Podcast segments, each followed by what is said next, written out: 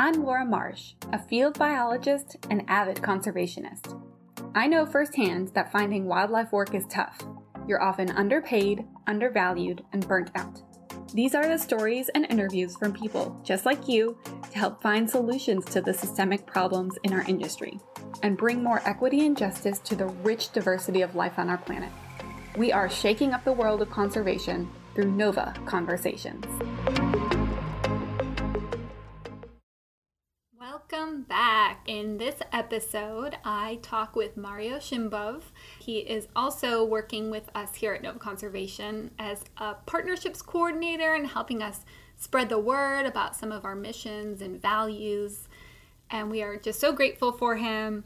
I love this interview. I love talking to Mario. He's so genuine. He's multi talented with his photography and biological skills and bringing joy to everything he does. Um, we cover such a wide range of topics from travels to career advice. We talk about COVID. We cover everything, and it's so great. I had fun re listening to this.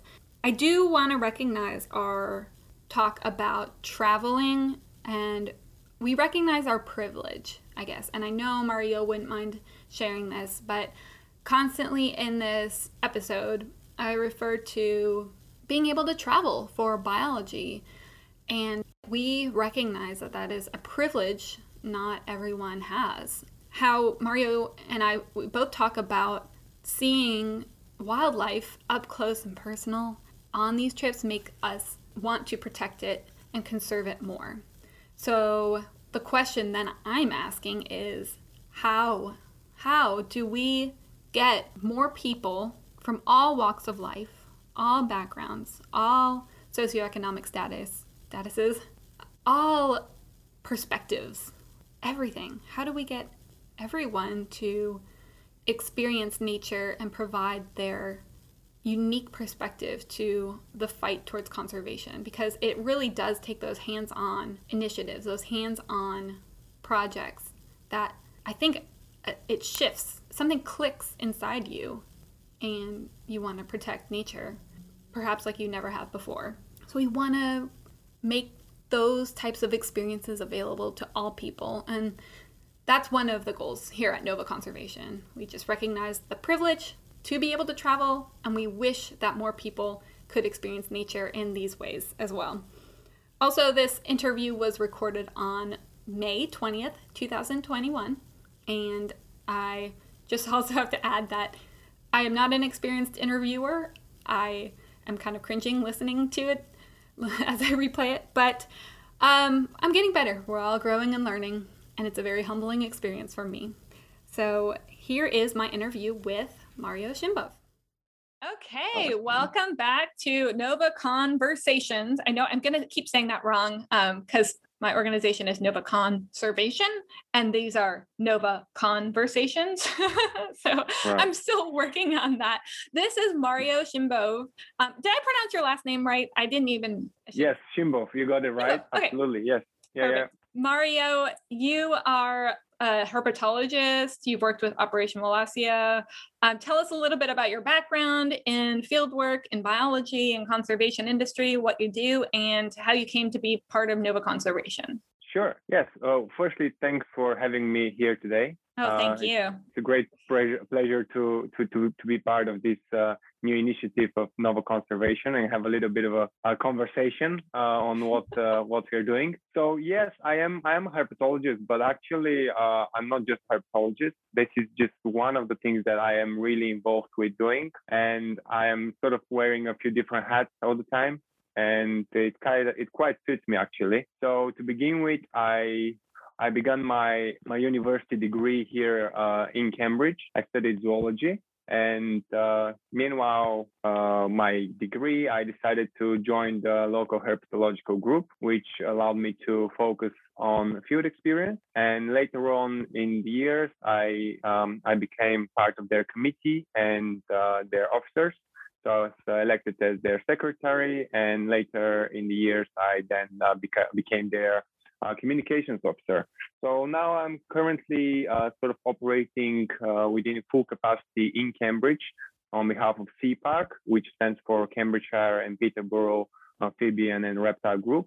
It's basically a uh, uh, it's under the umbrella of uh, the Amphibian Reptile Group UK, um, which um, operates uh, all, all across the, uh, the country uh, with various different smaller sort of entities where those those groups uh, concentrate on counties. So we are concentrated in, in Cambridgeshire, in the county of Cambridgeshire and Peterborough, so the, the county north north of uh, Cambridge. And, and, can I ask yeah. a quick question about that? What are the like research goals and mission for CPARG? So ideally, uh, we have uh, our pillars are based on habitat restoration, uh, species conservation, and education.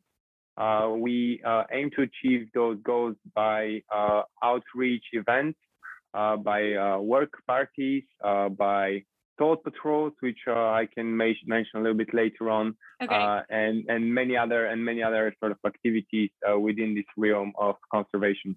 Did you say work parties? Yeah, work parties. Well, I refer to work parties as per se, this weekend I'll be leading a workshop where uh, a group of volunteers are interested in learning more about how to survey amphibians. And I'll be taking them out uh, to look at, uh, well, different signs of amphibians. Uh, I'll be teaching them technique, survey techniques, uh, up to protocols, as well as just uh, sort of like basic uh, ideas of where they can find amphibians, what they're looking for, how to identify different species, and so on and so forth. But uh, yeah, work parties also involved um, what I mentioned earlier, habitat restoration project. Uh-huh. And that's everything to, per se, uh, restore a small pond or create uh, an, an, entirely new habitat for, for amphibians or reptiles that might include uh, any refugia or um, uh, hibernaculums, or as I said, like uh, small or big ponds or places where they can um, well re- reside over winter, etc.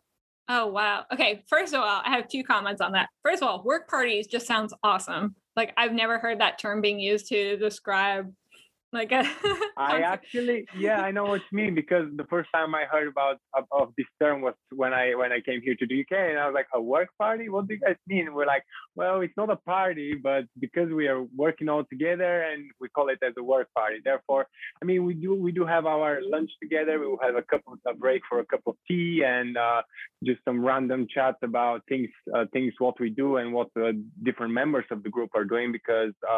Our volunteers uh, are coming from different backgrounds as well as professional and, and personal. So it's very interesting to learn uh, people's experiences and point of view of why they're actually involved with uh, amphibian and reptile conservation, really. Okay. Okay. And your yeah, second so, question? well, yeah. I mean, so yeah, so it's like a, a just a get to know you gathering while you're also learning and teaching about citizen and community science. And yeah, I just love the way that's phrased. My second question is I'm trying to be mindful of people who might not have a biology background. So, what, and also because I don't know everything either, what's a hibernaculum?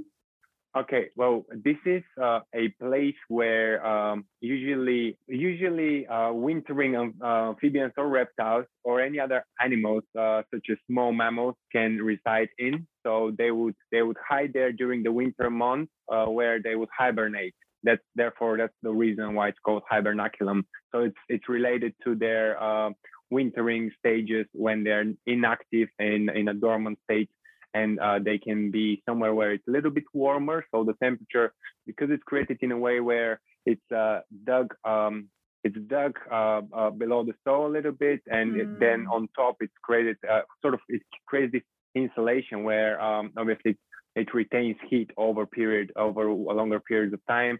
Therefore, uh, it's it's the perfect is the perfect habitat for any any well small mammals, amphibians, reptiles to reside.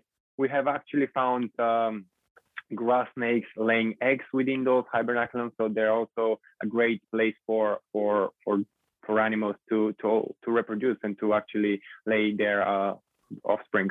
Wow. Oh, that's so mm. cool. Yeah, I've heard of hibernaculum in the sense of bats and caves, but I've never heard of it in mm. in just a, a area that is yeah. a overwintering habitat. Huh, that's mm, very mm, yeah, those are those are created. Yeah, it's it's it's very interesting to look at, and uh, I I've now I'm sort of like mastering my skills on how to how to create those. I've, I, I have a few uh, a few on like just personal, which I have personally done, which is it's very exciting actually, and to, to learn how to exact exactly layer the different uh, the different levels of the hibernaculum is also pretty cool. Oh wow! So okay, so that's part of the habitat restoration is you're actually creating Absolutely. spaces.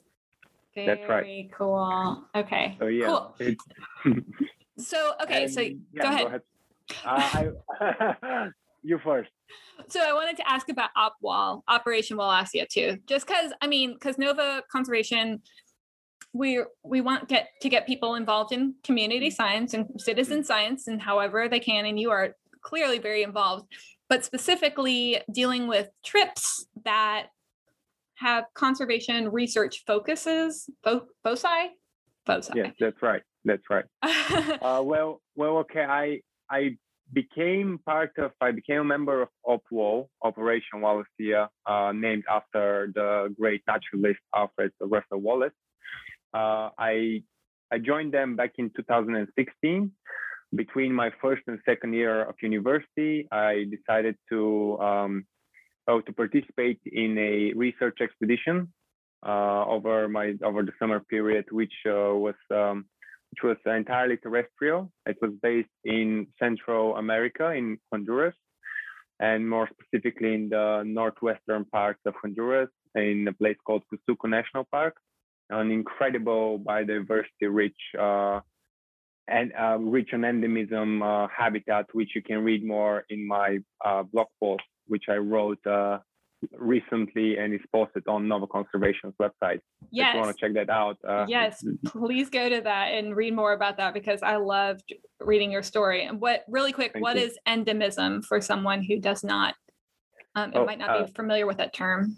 Right. So endemic species are species which are found uh, specifically within a habitat uh, that might be uh, either a terrestrial aquatic or aquatic habitat. And they are usually uh, very specifically adapted to those habitats and they have a very uh, niche um, well requirements to survive within this specific uh, area or habitat. Therefore it's very important to to to, conserve these and protect these species due to the fact that they they're not so broadly uh, found within uh, biomes and it's uh, difficult for them to adapt in well to occupy new niches and new places. Uh, so yeah this is the reason and this is what basically uh, this is what basically endemism stands for Yes. Yeah. And so back to your back to your back to answering your uh, first question about OpWall. Yes, after I joined them in 2016, and on my return um, uh, of the expedition, I was extremely uh, well. I was honestly, it was a dream come true of mine, uh, where I I've managed to uh, achieve this tiny step to become part of a research uh, which involves uh, scientists from all over the world, people who are specialists in their field, and it's extremely motivational, very uh, upbringing, and just um, it it really sort of showed me what I want to do. It it was a, a sort of one of those moments of realization of where I want to sort of uh, continue my career development, and therefore I decided to during my second year of university, I decided to join OpWall as a group leader. So I applied for the group leader position, and that involved um, basically um, liaising the connection between the university institution, the students studying within Anglia Ruskin, and uh, the NGO, in this case, OpWall. So I was the middleman between between the institution and the organization, where I had to not just communicate with uh, both students and and uh, the the officers, but uh, I was I was presenting, I was uh, organizing presentations. I was uh, making sure that everything runs smoothly when it comes to people actually signing up for signing up for any trips, etc. And uh, that did generate some uh, some income. And uh, later in 2019, I decided to to go on another expedition. This time uh, on the other side of the world, I went to Southeast Asia and more specifically Indonesia, and that was again it was uh, yeah otherworldly. It was amazing, um, a place where I have only dreamt of uh, stepping a foot. and I, I was finally there and seeing everything firsthand was uh, really astonishing. So I, I, I, was happy to this time join not just the terrestrial side of the expedition, but also I did the marine bit, uh, which involved uh, diving, scuba diving. And I learned, I finally, after 20, uh, what, 24 years of uh, being on this planet, I finally learned how to scuba dive. And it was uh, yeah, it really changed my my perspective on how I, I was seeing uh, well the seas, the ocean in general, and uh, I acquired my open PADI open water. Then on my return to back to to uh, the UK, I decided to continue and advance uh, with the next level of uh, certification. And yeah, I really um, I was hoping that I will continue with OpWall, sort of doing some other project manage perhaps project management or uh, other expeditions in future. But with how the whole global pandemic developed, uh, that was ceased. And basically, that's where my official story with OpWall sort of um, was put on pause. Sure, sure. Yeah. The pandemic has put lots of things on pause, and mm. I hate that for you and for all of us who want to travel so badly. And I think it's resuming slowly but surely but it still is uh, a bit of a challenge. I forgot to ask at the beginning. I'm trying to ask everyone at the beginning of an episode. I want to hear your favorite field story. And I think I might know what yours is, but I, I would like to hear it from you. Like, um, if you were at a party and someone said, Oh, you're a biologist, tell me your favorite story. Now's your platform to share that. What's your favorite that's, field story? That's a, that's a great question. uh, one that I haven't, I, I don't think that often of. I don't know for what reason, probably because I'm not being asked this question at parties. uh, so make a note, people ask me ask me this question at parties. I would love to answer it. But uh, yes, coming to think of it, uh, probably one of uh, let's let's see. I I will probably skip the one that I have written about in okay. the Nova Conservation blog post because uh-huh. that would be boring, and I would bring something else.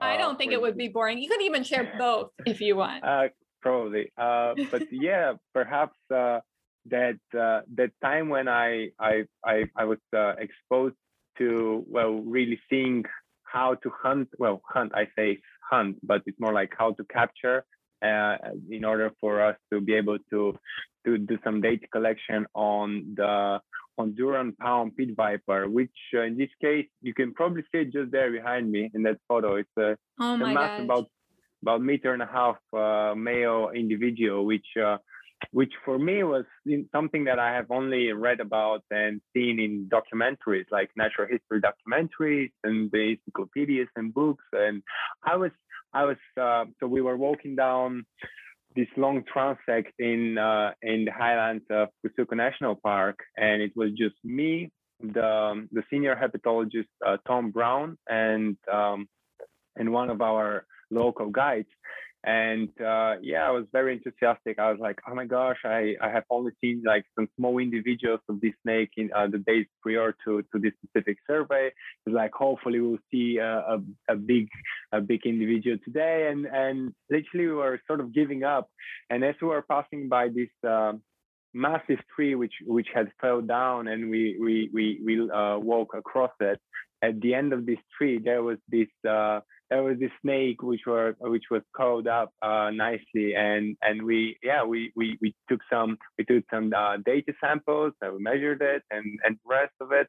And then we took started taking some pictures and I was I was I was truly blown away by the beauty of this snake. And I know that snakes don't usually appeal to people and probably for many reasons. They're they're portrayed as those evil serpents which would chase you down in your nightmares but they really are not. And I mean they do deserve a place on this planet just like any other organism.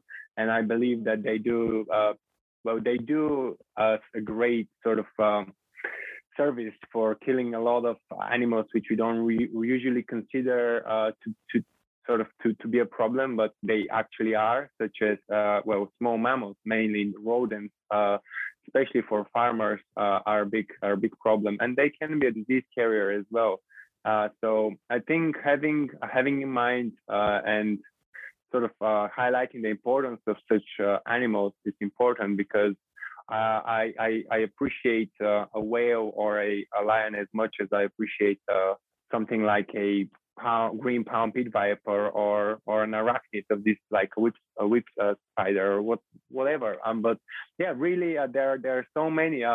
Speaking about the the whip scorpion, which is just behind me, there's another another very cool field field story where I assumed that uh, this female um, arachnid was carrying um, her brood on the back. Instead, uh, later on, after doing some research, I found out that um, she was being uh, parasitized by a fly, which would lay those eggs that grow on her abdomen and later on pupate. And that's a bit gross, but yeah, they would eat the animal from inside out. And it's just, I was like, wow, that's again something that might come from a science fiction, but it's actually here and it's a living being oh yeah, what is that called? Like a parasitoidism or something like that's, that? Yes, that's right. So gross. Yeah, and we'll link the blog and um, pictures that Mario has actually taken. Um, so if you're listening to the podcast, you can you'll we'll link those in our show notes. Um, but he's you've you took those pictures that are on our blog and on your Instagram. So say again the name of the species. We have the um, That's right. So the green the, the green snake is called the Honduran palm pit viper. Okay, Honduran palm pit viper. Okay. Yes, and I am not 100% sure of the exact species name, or I'm giving the common name. It's sure. uh, it's uh, Bothriechis marchi, if I'm pronouncing Bothriechis marchi. I'm not sure if I'm pronouncing it correctly. That's for the snake.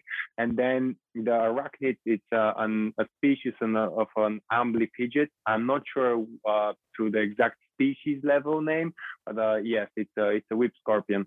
So you saw babies or you saw eggs on the whip scorpion's back? Actually, yes, that's right. On the dorsal side, on the top side of the abdomen of this uh, whip scorpion, there were like a small, a little, uh, well, yeah, pupas, the actual larvae, which uh, which would later on develop, and yeah, they would emerge. Oh yeah. So pretty cool stuff. But as you said, yes, I've been I've been using my photography skills uh, Actually, yes, it was due to this first expedition back in 2016 uh, when uh, prior, a few months prior to it, I purchased my first uh, camera, DSLR camera. I started, I started learning uh, how to actually take uh, photos and use any uh, like manual settings in order for me to become better within the years. And of course, it, it's a, it's a steep learning curve, but it's very enjoyable. I, I really enjoy it, and it's a it's a great tool to showcase people the natural beauty. Sure. and in often things that uh, people might not see you're seeing them through the lens being able to capture the moment then uh, later on show it. It's i think it's very it, it, it leaves strong strong messages because it's not just something that you can hear but it's a, a visual thing. And you, we, us humans are really associating things visually. So i think it's very important Yes, and you, yeah, I mean, I'm blown away because you're talented as a biologist, but also as a photographer. Like your pictures are phenomenal. So thank you. Oh, multi- very kind. multi-skilled, multi-skilled Mario. Um, I try. I try to sort of uh, branch out as much as possible and uh, well see what really uh, interests me, what inspires me, what makes me happy, what brings joy. Uh, yeah. And what, what brings money as well. Photography for people who are listening doesn't bring a lot of money yeah. due to the fact that in order for you to be a good photographer to actually i don't know what a good or a bad photographer is but uh, to be earning out of photography you need to really be uh, in yeah you have to invest a lot of time money effort years i believe it's again just like with anything else it's networking the people you know sure. and really how you sell yourself so i'm really i'm still in the very amateur stage of um, of my photography sort of uh, journey. But I'm sure that one day I might write a book and uh, and and and in in this specific book I will include lots of photos, some of them old, some of them newer. but yeah. What a great goal! That's a, that's an amazing um, vision to have. You want to write a mm. book. So okay, let me ask about the money situation. So we kind of know i i would expect you know if you get into photography or if you get into something like writing or or artistry um, a painter that um, those are creative avenues so you you do know like money is a hard thing to come by. You have to work really, really hard. You have to put yourself out there a lot. You have to produce a lot of content, or you have to sacrifice and just make art for, for the beauty because you love the art and give up the money side. As a biologist, and I don't know if you can relate to this, but one thing I was blown away with was how similar biology is because you know you're told you get a science degree and you'll be set. You'll you'll have no problem finding a job. And that's true in many cases because as scientists we can translate our skills to chemistry and um, lab work and research um, the boring stuff. But to do field research work is very is almost a passion driven job. Um, i don't know if you encountered that. I was just, i'm just surprised by how many people go into biology thinking we're going to work in the field. I thought that too. I can work in the field but then you get paid next to nothing and it's like oh i have to choose. Do i want to do this because i love it and i'm passionate about it even though the money isn't there or do i want right. to do something else? Have you experienced that yes yes to an, to an extent i have uh, and i know what you mean when you say oh um because i did i did have the vision of me graduating and sort of diving fully within uh, fully in a sector where i'm going to be paid well and i'm going to be carving this uh, extremely linear career in science. It's not really this way. It's uh, and I believe people listening would also relate to whichever sort of field you work within. It's you have to work your way up. And yeah. um, yes, I, I, I I don't remember really having the vision of becoming a field biologist and like more specific uh, sort of like conservation biologist. When I first started zoology, my zoological degree, mm-hmm. I did uh, I did have strong interest uh, spending time outdoors and in data collection, but uh, not necessarily knowing um, the niche that I want to work in. So I think to to be specific and know your niche is very important. That helps you navigate easier within this uh, sort of within the sector and the, the whole conservation realm as as I like someone sometimes name it. But um, yes, it's it's it's a mix of uh, of hard work, lots of dedication, uh, networking, knowing the right people, and constantly willing to know new people and exchange ideas. Uh, pitch yourself really, especially right now in the past. I, I don't know few years, I, I've come to the realization of how important it is to know how to sell yourself.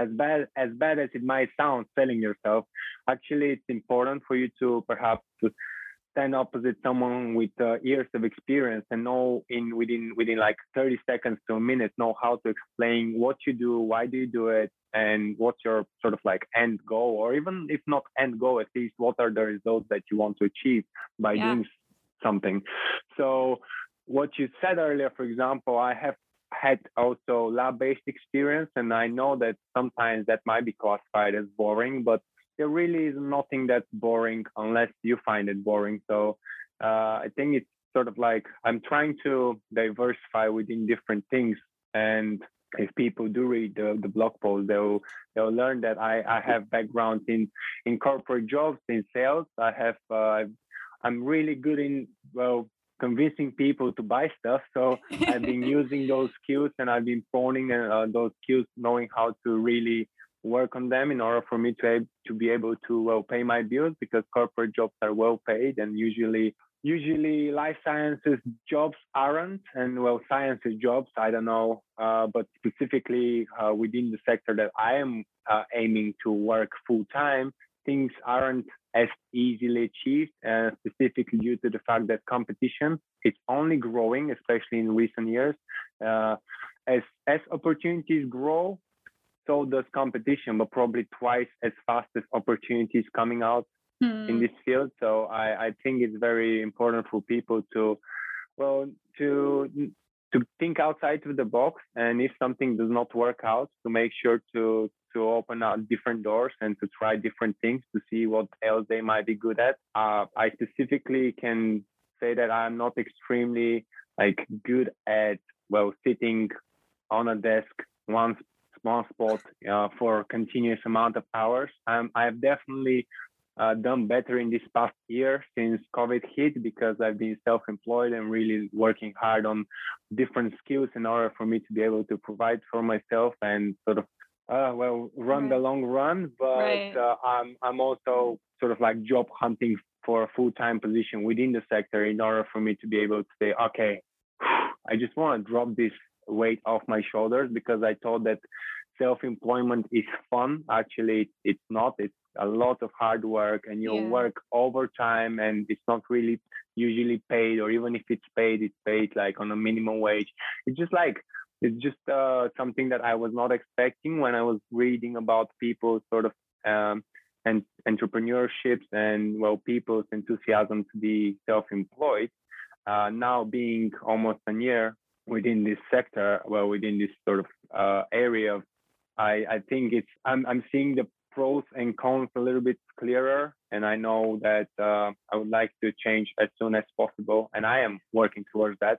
But yeah, I mean, th- there isn't really a shortcut towards uh, towards achieving this long-term goal, really. So I believe it's it's an it's a multitude of different different aspects. Oh, there was a lot you just said in there. That was really good um, I mean, from career advice and like talking, uh, encouraging people to create their own personal brand. Um, the the side of like, well, we're all kind of stuck at the computer, so I right. mean, it's hard to travel right now, and and um, as much as we all want to get out in the field, that's those opportunities are limited, and the competition is fierce. 100%. And as you said, traveling, I, I was sort of hopeful that now with the vaccines being in place and sort of uh, governments telling us that uh, things would ease and we'll be able to travel again, I'm seeing that different countries and even different continents are acting on a completely different scale and uh, sort of like how they would uh, alleviate this problem. So, for example, from friends living in the States, I'm hearing that it's fairly sort of depending on like state-wise, it's fairly free to travel and to, to do gatherings, etc. Here in Europe, it's a completely different story than in Asia. And I mean, the, yeah. it depends where you are and what, what you want to do. I was hoping that I'll be uh, going on a uh, an internship with um, with the Utila Dive Center on the island of Utila uh, mm. in Honduras in the beginning of this year for me to to continue furthering my PADI certification to rescue and then a dive master. Clearly, this did, this did not happen. And I was like, okay, do you know what?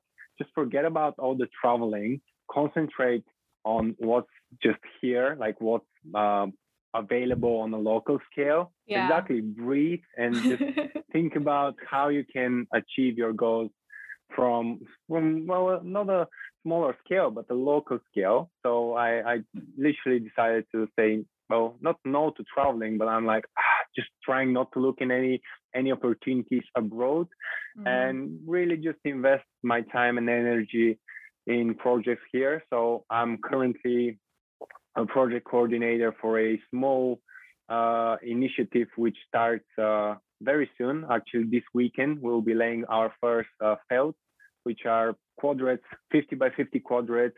Uh, we lay them in places where we'll be looking at if there is any reptile presence. What uh, reptiles do, they would you, either hide above, well, not hide above, hide below, or stand above, basking uh, on this object. Uh-huh.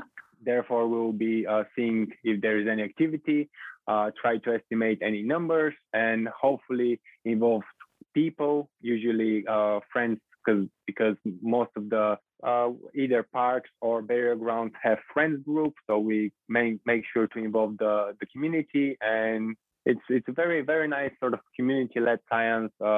People learning about what's uh, on their doorstep about the wildlife and and just nature really spending time in nature making sure that uh, they contribute to little things which uh, paint the bigger picture really. Oh that's so great. I love that. That's hmm. awesome. Mm. i love that you're um, intentionally focused on uh, your local efforts. Um, there's something so beautiful to be said about that like just being like what is the saying? Root where root where you're planted or grow where you're planted i mean i i want to travel the world and see all the places but there's something beautiful about being set in one spot and really getting to know and help and love and serve the ecosystem here locally. Um, and you're doing that and you're making the best of a horrible situation and the global pandemic instead of whining about it and um, you know not doing anything you're mm. doing what you can do where you are mm. and that's really awesome that is Absolutely. so awesome yes I, I agree i agree because earlier earlier last year once the pandemic hit Europe, I was uh, I was like, oh my gosh, what do I do? I, I did start panicking. I did. Uh, I wasn't sure what do I want to do, how I want to achieve it, uh, which direction should I now take on. And yeah, within half a year or so, after me sort of giving up on stress stressing anymore, I decided to yeah concentrate my energy, efforts, and time uh, on things uh, here locally. And what you say is it is very important uh, to to know what you want really. Um, mm-hmm. Sometimes it's not very clear. That's why you have to try different things. But um, I also, even nowadays, I sometimes am asking myself, oh my gosh, am I having enough of an impact? Am I contributing to, to this whole biodiversity loss, climate change enough? Am I doing enough? Am I using the my full potential, my my talents to, to the utmost?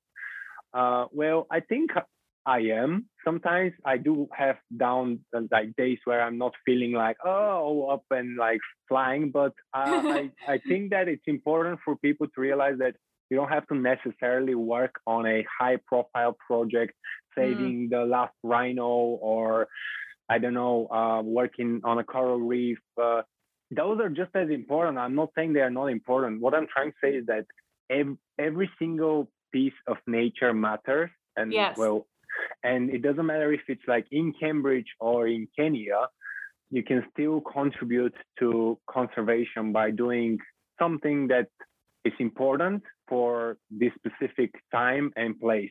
Right. So yeah, I was like, you know what? Well, Cambridge it is then. I'll be here on the mm-hmm. flat land of Cambridge. And yes, I, I'm I'm loving it as much as sometimes I do miss the mountains and I do miss diving and snorkeling. And uh, yes, as boring as the landscape around me might might look, uh, mm-hmm. it's important to see beauty in all. And yeah, I'm trying to sort of I'm trying to work on this. And again, it's it it doesn't work every day. Sometimes I don't feel like it. Sometimes I don't feel like I'm doing enough. But at the end of the day, speaking with people like yourself, like-minded individuals who really are dedicating their lives towards nature conservation. And I do say nature conservation, but as much as it's nature, so is us because we are nature, we're one.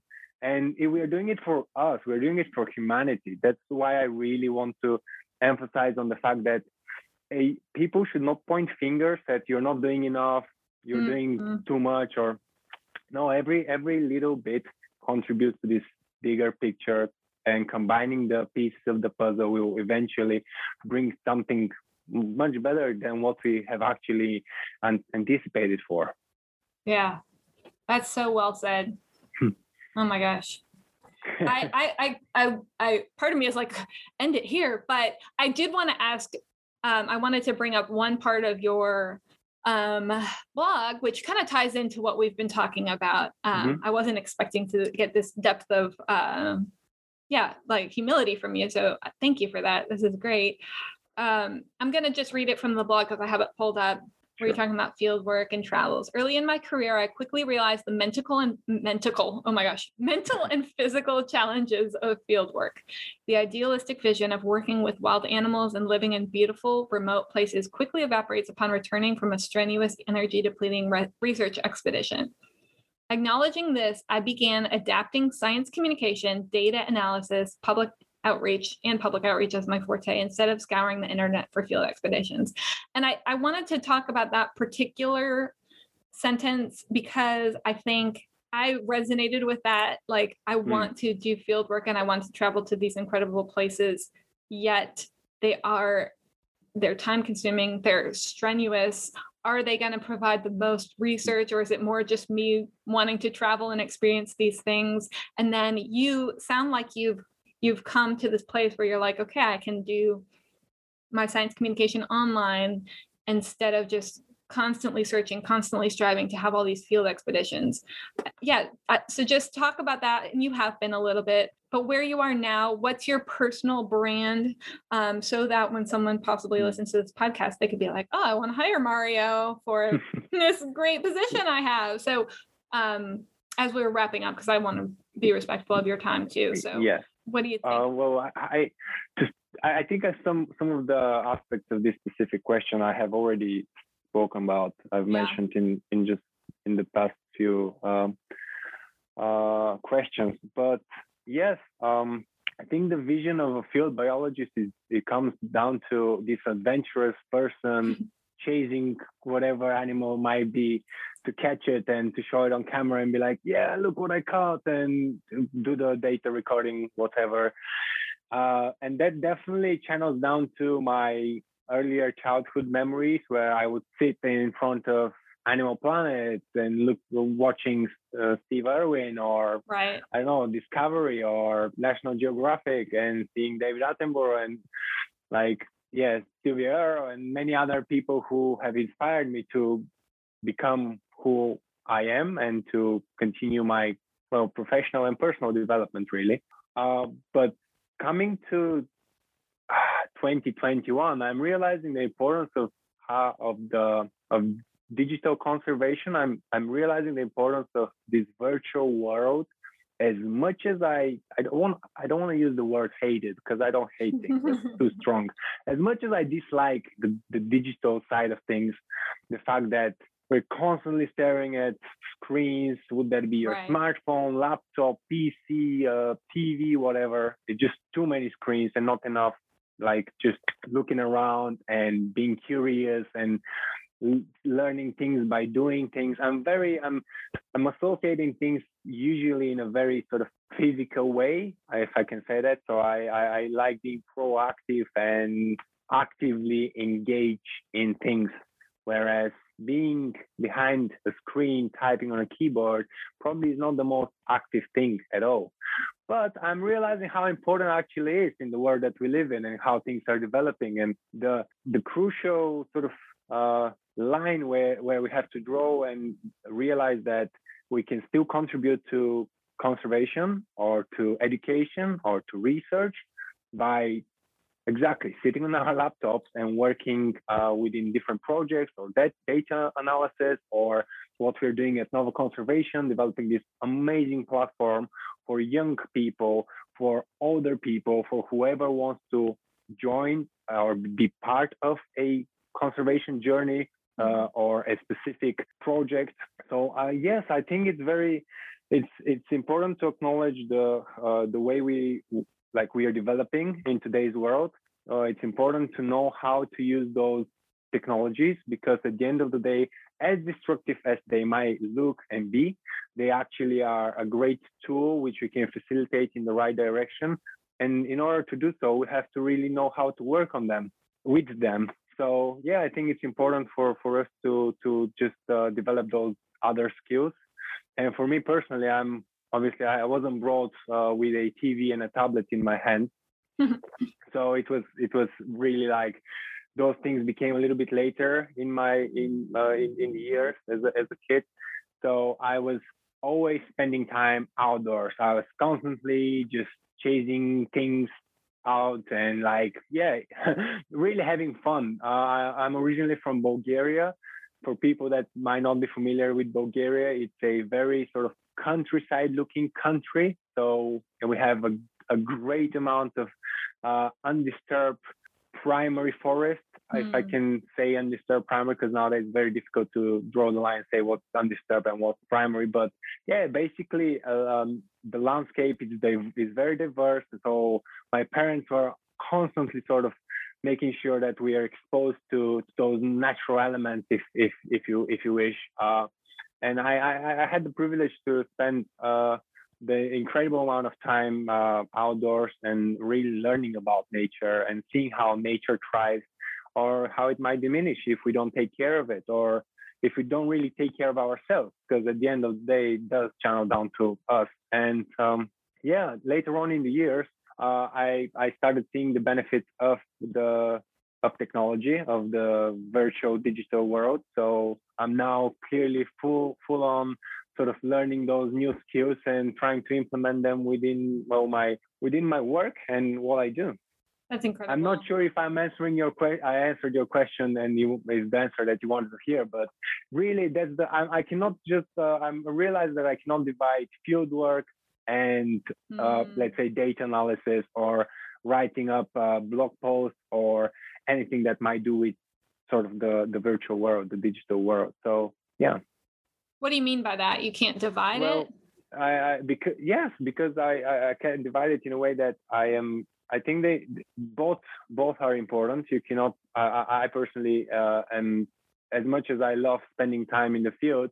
I now have to, after our conversation, I have to sit down and do a little bit of a data, like some data analysis in order for us to be able to create the report, which uh, we can add to this atlas we're now uh, putting up together. So it's it's yeah, it's a constant it's a constant sort of um, evolving. You're you're trying to build mm-hmm. on uh, building up new skills and uh, yeah, trying to be better in what you do.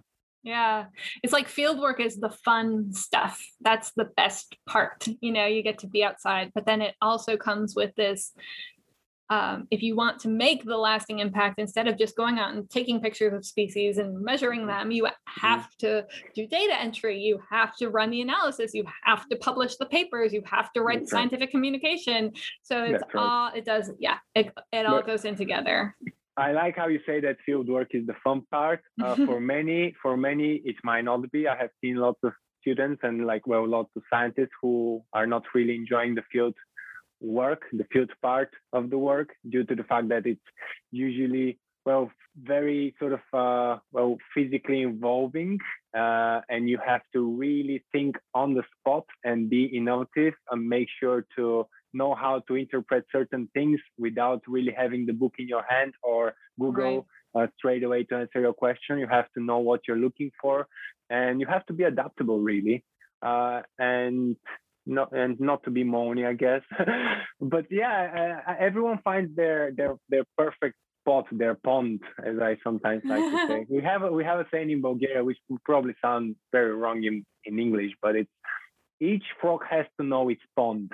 So it's basically like each person has to know they what really makes them happy, what drives them uh, out of bed in the morning and it all comes back to this kind of more holistic spiritual side of knowing yourself and knowing right. what you're good at and what you can do and that's and that's actually an interesting point too that's why i started this podcast is because i know myself and i know that i am not a good number cruncher data person i don't enjoy that as much the science aspect of that mm.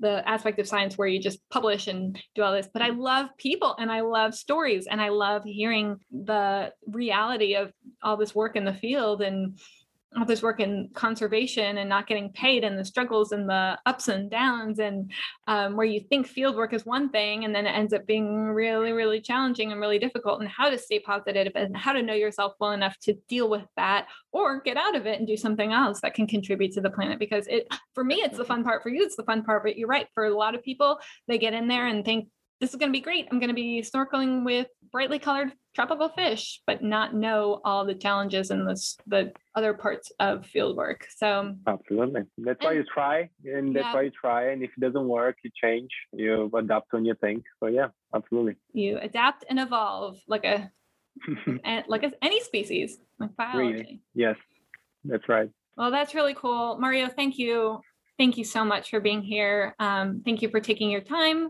to share your story and to inspire. I've been inspired. Um, I'm sure whoever's oh. listening to this is, is like, wow, I I feel like a light. I don't know, like a you've been really inspirational. So thank you. I, That's super kind.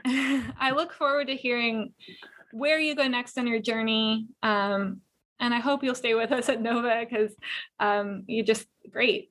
Do you have anything else you want to add before we wrap it up? I I I'm not sure that I have anything on top of my head. I also wanted to just say that education is a key. So yeah. please, people, be educated. Make yourself aware of new things. I'm constantly learning about new things, new aspects of life, if you wish. Just uh, it's really important to to be educated because at the end of the day you are well we are we are constraining ourselves by what we received as, as information from social media outlets mm-hmm. or any mm-hmm. other any other outlet which is out there nowadays so just yeah question things don't don't assume that everything you read or see is true question things and make sure you're just curious about life but yeah, I don't have anything really else to add at the moment. And I, I can see it's already 5 p.m. So I think I should jump off at my other laptop behind me and continue working. So I, I'm really grateful for, being for being here with you today. Thanks again for the invitation and for holding this interview. And I wish you, well, the best of luck. And uh, yeah, I'm looking forward to continuing our great mission with uh, Nova Conservation. Mario, thank you so much for everything. It was great talking with you. Have a great evening. And you too. Thank you. Bye. Bye. Oh, I just love that talk. Mario is so inspiring and humble. And I love, as conservationists, how we can work together to make the planet better. Even if it's a small thing, even if it's where you are during COVID, if you can't do big things, you can do something small. And we can all work together to make this planet better. So, wherever you are, whatever you're doing, be encouraged, be inspired. Let us know what you thought of this episode, and as always, you can support us on Patreon at patreon.com slash novaconservation. Thanks for listening, and I'll talk to you later. Thanks for listening, and remember, ethical conservation needs and deserves funds so that passionate people like you can get paid what they're worth. There's enough money to go around. Let's go get it and use it for the good of our planet.